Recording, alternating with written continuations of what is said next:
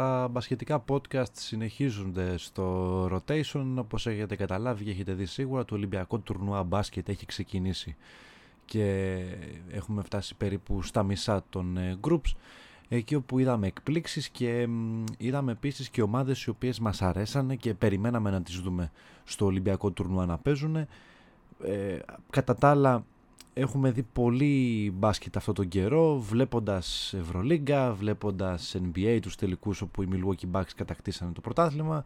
Τώρα πάμε στο, στο κομμάτι που ακούει ο Ολυμπιακό τουρνουά. Είχαμε και το προολυμπιακό το σχολιάσαμε πριν από κάποιες ημέρες και αυτό στο rotation. Και τώρα δίνουμε βάση λίγο σε ένα τουρνουά το οποίο εμένα μου αρέσει πάρα πολύ να το βλέπω κάθε τέσσερα χρόνια. Ε, νοσταλγώ και περιμένω πώς και πώς να ξαναδώ την εθνική ομάδα να παίζει σε ένα Ολυμπιακό τουρνουά.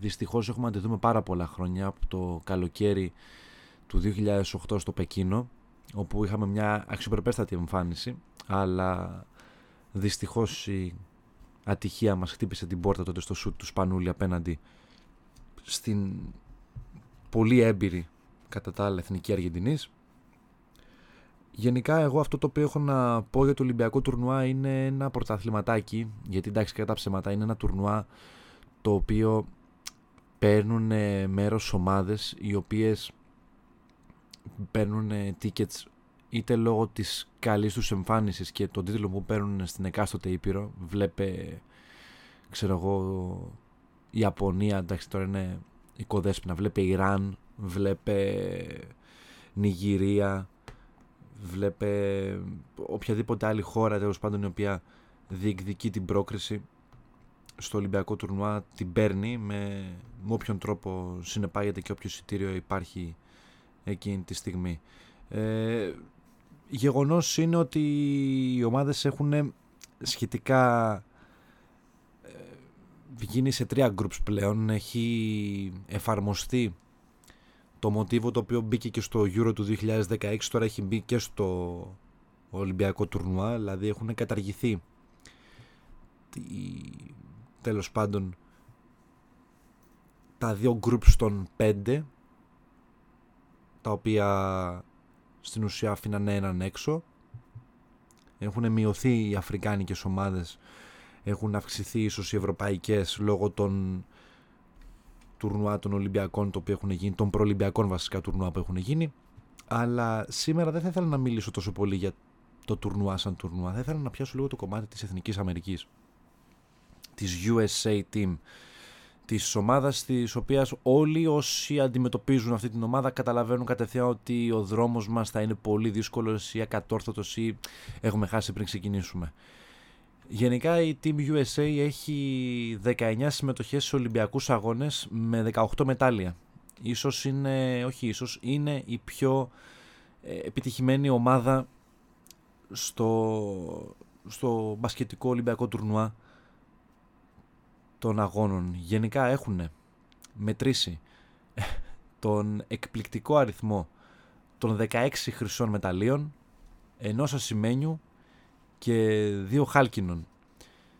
Ε, τα χρυσά τα οποία θα θυμούνται όλοι σίγουρα είναι αυτά το 92 όπου όλοι τέλος πάντων οι γονείς μας και οι λίγο μεγαλύτερη ηλικία θα θυμούνται τους Ολυμπιακούς Αγώνες της Βαρκελόνης με την πληρέστερη τότε ομάδα των Ηνωμένων Πολιτειών με όλους τους superstars μέσα να ε, πώς το να λαμβάνουν συμμετοχή. Μετά το 96 το, στους Ολυμπιακούς Αγώνες που πάλι κατεβάσαν μια πάρα πολύ καλή ομάδα στην Ατλάντα και ξαναπήρανε το χρυσό μετάλλιο. Μετά στο Σίδνεϊ το 2000 με αυτό το φανταστικό κάρφωμα του Vince Carter. Εντάξει, χαμός τότε.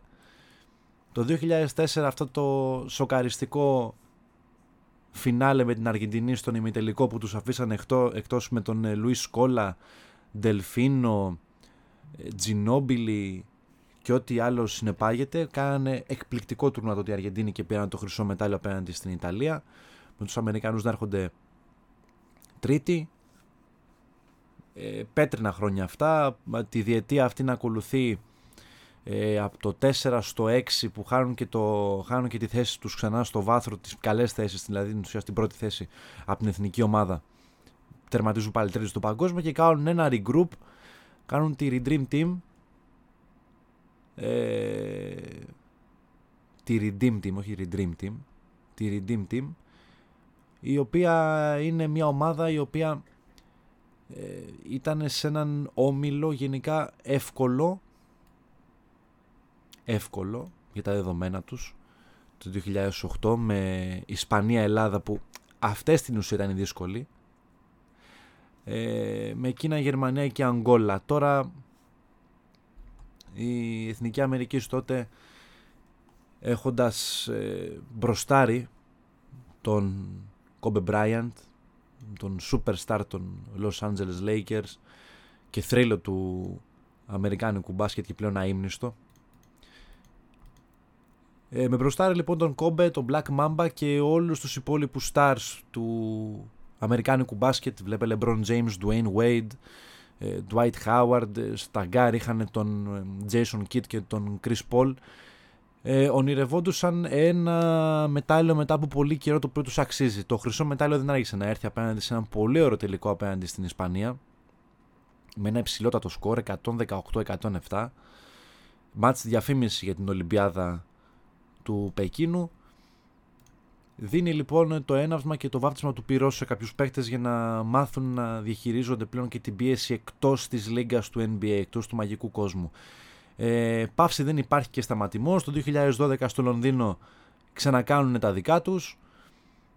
Ε, φτιάχνουν ένα camp απίστευτο τόσο πάνω στη Washington όπου κάνουν συνεχόμενες προπονήσεις οι παίκτες έχουν γυρίσει πρωταθλητής του NBA ο LeBron James μαζί με τον ε, Dwayne Wade ο οποίος δεν ακολουθεί την αποστολή το ίδιο και ο Chris Bosh ε, κανονικά συνεχίζει ο Kobe Bryant και το μετάλλιο πάλι δεν αργεί να έρθει. Ε, διαλύουν την ε, Δομινικανή Δημοκρατία ε, σε ένα μάτς επίδειξης και το τελευταίο crash test έρχεται απέναντι στην Ισπανία που την κερδίζουν με 22 πόντους. Εντάξει, τώρα θεωρώ ένα μάτς το οποίο πολλά δεν λένε τα φιλικά, αλλά εκείνη τη στιγμή πολλοί είπαν ότι η Εθνική Αμερική έχει έρθει και δαγκώνει και είναι έτοιμη να τα κατακτήσει όλα. Σε έναν όμιλο με Γαλλία, Αργεντινή, Λιθουανία, Νιγηρία και την Ισία οι Αμερικανοί κάνουν το 5 στα 5, σβηστά, όμορφα, με συν 191 πόντους διαφορά. Αυτοί οι 191 πόντους διαφορά έχουν έρθει από το Ολυμπιακό ρεκόρ σε πόντους το 156-73 απέναντι στην Νιγηρία. Ε, με τα επιμέρους σκορ να είναι 49-25 ανά περίοδο, 29-20, 41-17 και 37-11. Ε, πρώτο σκόρερο Κάρμελο Άντρι με 37 πόντους. Τέλος πάντων, για να μην πολυλογούμε, τέλος πάντων οι Αμερικανοί φτάσαν στη, στον τελικό πάλι με ένα υψηλό σκόρ με 107-100 απέναντι στην εθνική Ισπανίας, μια χρυσή γενιά Ισπανών ε, παικτών. Ε, η οποία μας έχει πληγώσει πάρα μα πάρα πολλές φορές. Ε, ωραία πλούσιο το βιογραφικό, συνεχίζουμε το 16 πάλι χρυσό μετάλλιο στο Ρίο. Πιο εύκολα τα πράγματα θεωρώ εκεί πέρα γιατί πλέον δεν ε, υπήρχε τόσο ανταγωνιστική Ισπανία. Κακά τα ψέματα, ε, μετακόπων και βασάνων το δεύτερο, ο δεύτερος φιναλίστ που ακούει στο όνομα Σερβία κατάφερε να περάσει τον Όμιλο. Οι Αμερικανοί καταφέραν και τελειώσανε τους ε, Ισπανούς στον ημιτελικό και φτάσανε με την Σερβία του Τζότζερβιτς, του πρώην προπονητή του Παναθηναϊκού να ηγείται αυτής της αρμάδας των Σέρβων με πρώτο σκόρε τότε τον ε, γνωστό μας από τη θητεία του και την τωρινή του θητεία στον Παναθηναϊκό, τον Εμάνια Νέντοβιτ με 14 πόντους τότε και ο Ντουράντ βγήκε και πρώτος σκόρε της αναμέτρησης με 30 πόντους, συγκλονιστικός Κέβιν Ντουράντ. Ε, μια αλλαγή σκητάλης με νέους παίκτες εδώ πέρα τώρα οι, οι Αμερικανοί. Εντάξει, θέλανε οπωσδήποτε να κατακτήσουν πάλι το χρυσό μετάλλιο με Durant, με Irving, με Clay Thompson, με Κάρμελο Άντωνη που ξαναήρθε και και και πάει λέγοντας και πήραν το χρυσό και στο Ρίο.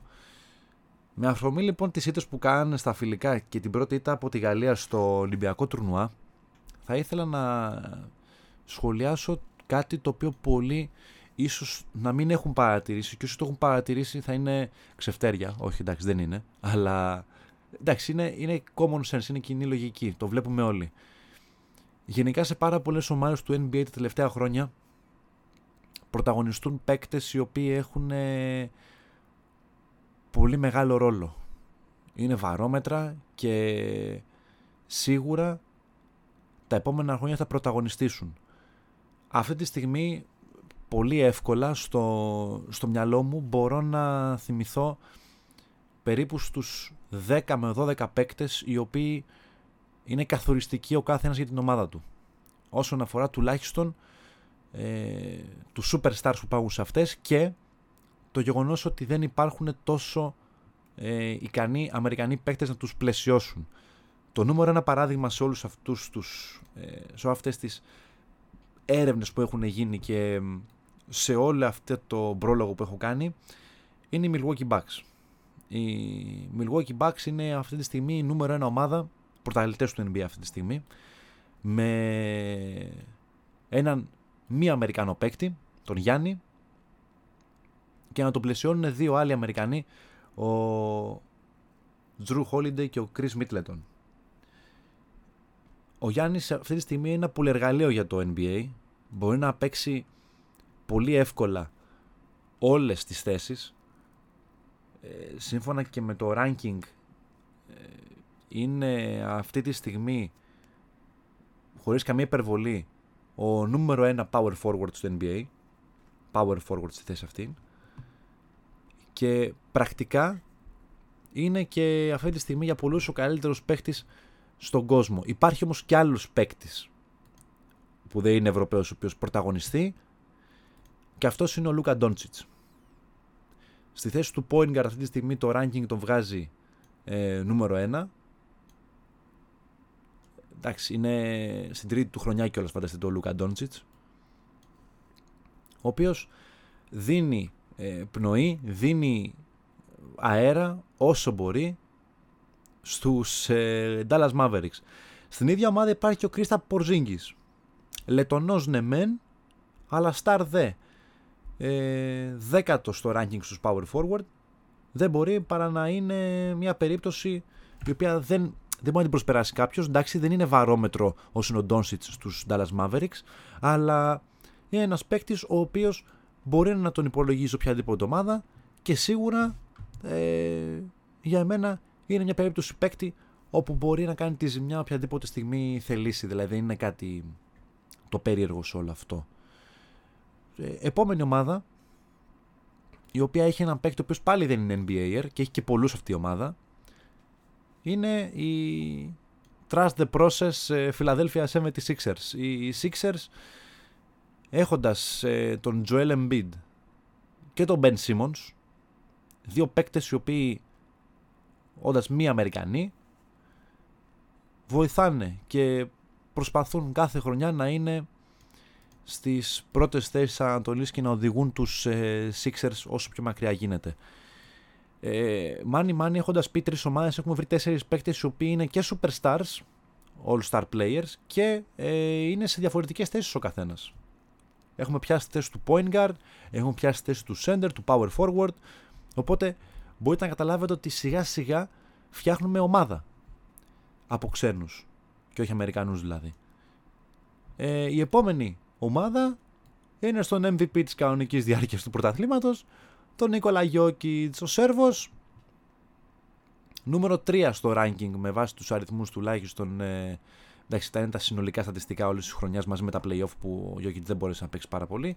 Ε, είναι λοιπόν ένας παίκτης ο οποίος ήταν καθοριστικότατος για την ομάδα των Nuggets και πέρσι και φέτος. Δυστυχώς δεν τον βοήθησε πάρα πολύ η κατάσταση αυτή που είχε με τον ε, Τζαμάλ Μάρεϊ, αλλά ε, ο Γιώκητς είναι μια περίπτωση παίκτη η οποία δεν μπορεί να περάσει ανεκμετάλλευτη και σίγουρα ε, οι Σέρβοι τρίβουν τα χεράκια τους που έχουν αυτό τον παίκτη στην ομάδα αλλά η Σερβία δεν είναι στο Ολυμπιακό τουρνουά κρίμα γιατί θα είχε προσφέρει πολύ ε, έτσι ε, ας πούμε ένα rivalry απέναντι στις ΗΠΑ. Μας αρέσει να βλέπουμε κάτι μάτς τύπου Αμερική, Ισπανία, Αμερική, Σερβία. Είναι ωραία αυτά, vintage. Η επόμενη ομάδα, η οποία πάλι έχει ξενοπέκτη, ο οποίος κάνει τη διαφορά, είναι η Utah Jazz με τον Rudy Gobert. Ο Gobert με τον επιστήθιο φίλο του σε εισαγωγικά, γιατί ποτέ δεν ξέρουμε τι γίνεται με αυτούς τους δύο, με τον Donovan Mitchell. Είναι οι δύο παίχτες ε, βραχονισίδες που έχουν κάτσει στη Utah, δεν κουνιούνται από εκεί πέρα και προσπαθούν να κάνουν το καλύτερο για την ομάδα, να επιστρέψει εκεί πέρα που ανήκει από τα παλιά χρόνια της δεκαετίας του 90 που ήταν ο Stockton και ο Malone ο Σέντερ της Γαλλίας όπως έκανε εκπληκτικά παιχνίδια με την εθνική ομάδα της ε, Αμερικής τώρα. Είναι ένας παίκτης βαρόμετρο και μετράει πάρα πολύ εντός παιχνιδιού και για τους Utah Jazz αλλά και για την εθνική Γαλλίας. Όπως καταλαβαίνετε σιγά σιγά μπορούμε να βρούμε από κάθε ομάδα ε, all-star παίκτες ε, όχι απλά stars οι οποίοι υπάρχουν στην ομάδα all stars Chicago Bulls Νίκολα Βούτσεβιτς. Ο άνθρωπος ε, μια χρονιά μόνος του στο Ορλάντο. Ήρθε στο Σικάγο να βοηθήσει τον All-Star Ζακ Λαβίν να ορθοποδήσει επιτέλους αυτή, αυτό το Σικάγο να βρει τα παδήματά του γιατί εντάξει κατά τα ψέματα λείπει αυτή η έγκλη από το Σικάγο αλλά και ο Βούτσεβιτς λόγω Μαυροβουνίου είναι ένας παίχτης ο οποίος ε, και σαν All Star κάνει, ε, έχει τρομερό impact στο παιχνίδι τη, του Σικάγο και γενικά σαν center είναι από τους πληρέστερους αυτή τη στιγμή στο μαγικό κόσμο του NBA.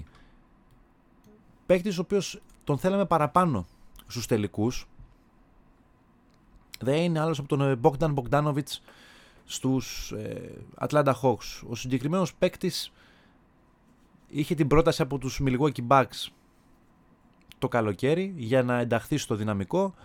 Προτιμήσαν τελικά, προτίμησε βασικά πρώτος αυτός τους Hawks και οι Bucks χάσανε το κελεπούρι αλλά ευτυχώς ο Bogdanovic για τους Bucks δεν προχώρησε είχε και ένα μικρό τραυματισμό και δεν κατάφερε να συνεχίσει και τελικά είναι δικαιωμένη από την επιλογή του Drew Holiday. Μία ακόμα περίπτωση παίκτη που ήταν καθοριστικός και έχει κάνει και τρομερή ζημιά σε ομάδες που τον έχουν ε, αντιμετωπίσει. Σιγά σιγά ξεδιαλύεται το τοπίο, σιγά σιγά το τραβάμε το σκηνή, το κουβάρι, βλέπουμε σιγά σιγά ότι υπάρχουν πολλοί παίκτες οι οποίοι κάνουν τη διαφορά και το πιο σημαντικό είναι ότι ε, προσπαθούν ως όχι NBAers Αμερικάνοι να δείξουν το ταλέντο της Ευρώπης, της Αμερικής που υπάρχει αυτή τη στιγμή κιόλας ναι, αλλά υπάρχει και από την Αφρική ταλέντο όπως είναι ο Ζωέλ Embiid ή από οποιαδήποτε άλλη τέλος πάντων χώρα υπάρχουν. Όσο τα είπαμε αυτά, που κάναμε αυτό, αυτή την ανάλυση των περίπου 7 με 8 λεπτών ανά ομάδα που σας βρήκα, γιατί βρήκαμε, βρήκαμε πάρα πολλές ομάδες που έχουν All Stars, οι οποίοι είναι καθοριστικοί για τις ομάδες τους. Τους βλέπουμε τώρα στο Ολυμπιακό τουρνουά π.χ. Λούκα Ντόνσιτ. Ο άνθρωπος δείχνει ότι όχι απλά μπορεί να κουβαλήσει ένα τόσο μεγάλο franchise όπως είναι στο NBA η Dallas Mavericks, αλλά μπορεί να κουβαλήσει ολόκληρη την εθνική Σλοβενίας. Οι συμπαίχτε του τον εμπιστεύονται στο 110% και το πιο σημαντικό είναι ότι επειδή πολλά έχουν ακουστεί για τους Ευρωπαίους και για τους μη Αμερικανούς ότι δεν μπορούν χωρίς τους stars του NBA, βλέπουμε ξεκάθαρα ότι σιγά σιγά οι Ευρωπαίοι και όλοι οι υπόλοιποι παίχτε καταφέρνουν να βγαίνουν πάνω από τους Αμερικανούς. Πράγμα το οποίο μας αρέσει πάρα πολύ γιατί η, ο τόσο, η τόση μουρμούρα που υπάρχει όλα αυτά τα χρόνια ότι οι Αμερικανοί ναι μεν είναι οι πολυνίκοι στους θεσμούς των ε, παγκοσμίων πρωταθλημάτων αλλά και στα Ολυμπιακά τουρνουά δεν αναιρεί το γεγονός ότι υπάρχουν και ταλέντα πέρα από αυτούς γιατί είναι γεγονός ότι έχουν χάσει τα τελευταία χρόνια πάρα πολλές φορές. Βλέπε πέρσι σε ένα μάτι το οποίο για πολλούς ε, θα μπορούσε να αποβεί μοιραίο και φάνηκε μοιραίο στο παγκόσμιο πρωτάθλημα το περσινό. Βλέπε φέτος στο οποίο πάλι ε, δείξαν ότι δεν έχουν και τις καλύτερες προδιαγραφές. Και γενικά θεωρώ ότι σαν Ολυμπιακή ομάδα που τώρα κατεβάζουν οι Αμερικανοί έχουν προδιαγραφές, έχουν τους παίχτες αλλά από ό,τι φαίνεται δεν πείθουν καθόλου με τις αποδόσεις τους. Τα ξημερώματα κερδίσαν το Ιράν, εντάξει το αδύναμο Ιράν, τι να κάνει τώρα κι αυτό, αλλά τα δύσκολα θα φανούν στον επόμενο γύρο. Κανείς δεν αναιρεί το γεγονός ότι υπάρχουν παίκτες και ομάδες όπως είναι η Αυστραλία με τον Miles μπροστάρι ε, ή ακόμα και η Σλοβενία, ακόμα και η Ισπανία που είναι πολύ δυνατές ομάδες και η Γαλλία που τους κέρδισε μπορούν να κάνουν τη ζημιά σε αυτούς. Δεν ξέρω κατά πόσο θα είναι έτοιμοι όλοι οι Αμερικανοί γιατί στο τελευταίο μάτσο που παίξανε που χάσαν τουλάχιστον με τους Γάλλους παρουσιάστηκαν τρεις φορές ευκαιρίες να βαρέσουν τρίποντε, να κάνουν ένα απαλό drive και να βάλουν ένα όμορφο καλάθι να ισοφαρίσουν και πετάξαν τις μπάλες τρεις φορές στο σίδερο και τα σπάσαν τα καλάθια. Αλλά εντάξει, έχει δρόμο ακόμα το τουρνουά και όλα θα φανούν στην πορεία. Αλλά πρέπει και αυτοί να καταλάβουν κάποια στιγμή ότι το μπάσκετ δεν είναι ε, εκεί πέρα που τελειώνει το South Beach και εκεί πέρα που τελειώνει η δυτική ακτή, αλλά το μπάσκετ υπάρχει και πέρα από αυτές τις ακτές, υπάρχει και πέρα από τους κανόνες του μαγικού κόσμου του NBA και υπάρχουν και κανόνες της FIBA που ε, ωφελούν πάρα πολλές χώρες εκεί έξω και τους βάζουν δύσκολα κάθε φορά. Αυτό είναι το rotation για αυτή τη φορά. Πάλι όμως μπασκετικό podcast. Θα επιστρέψουμε ε, την ερχόμενη εβδομάδα με καινούριο podcast με τις κινήσεις και τις ε, ευρωπαϊκές πορείες των ομάδων ε, του ποδοσφαίρου, για τους εκπροσώπους μας, τον Ολυμπιακό, την ΑΕΚ, τον ΠΑΟΚ και τον Άρη. Μέχρι τότε να είστε καλά, καλή συνέχεια σε όλους.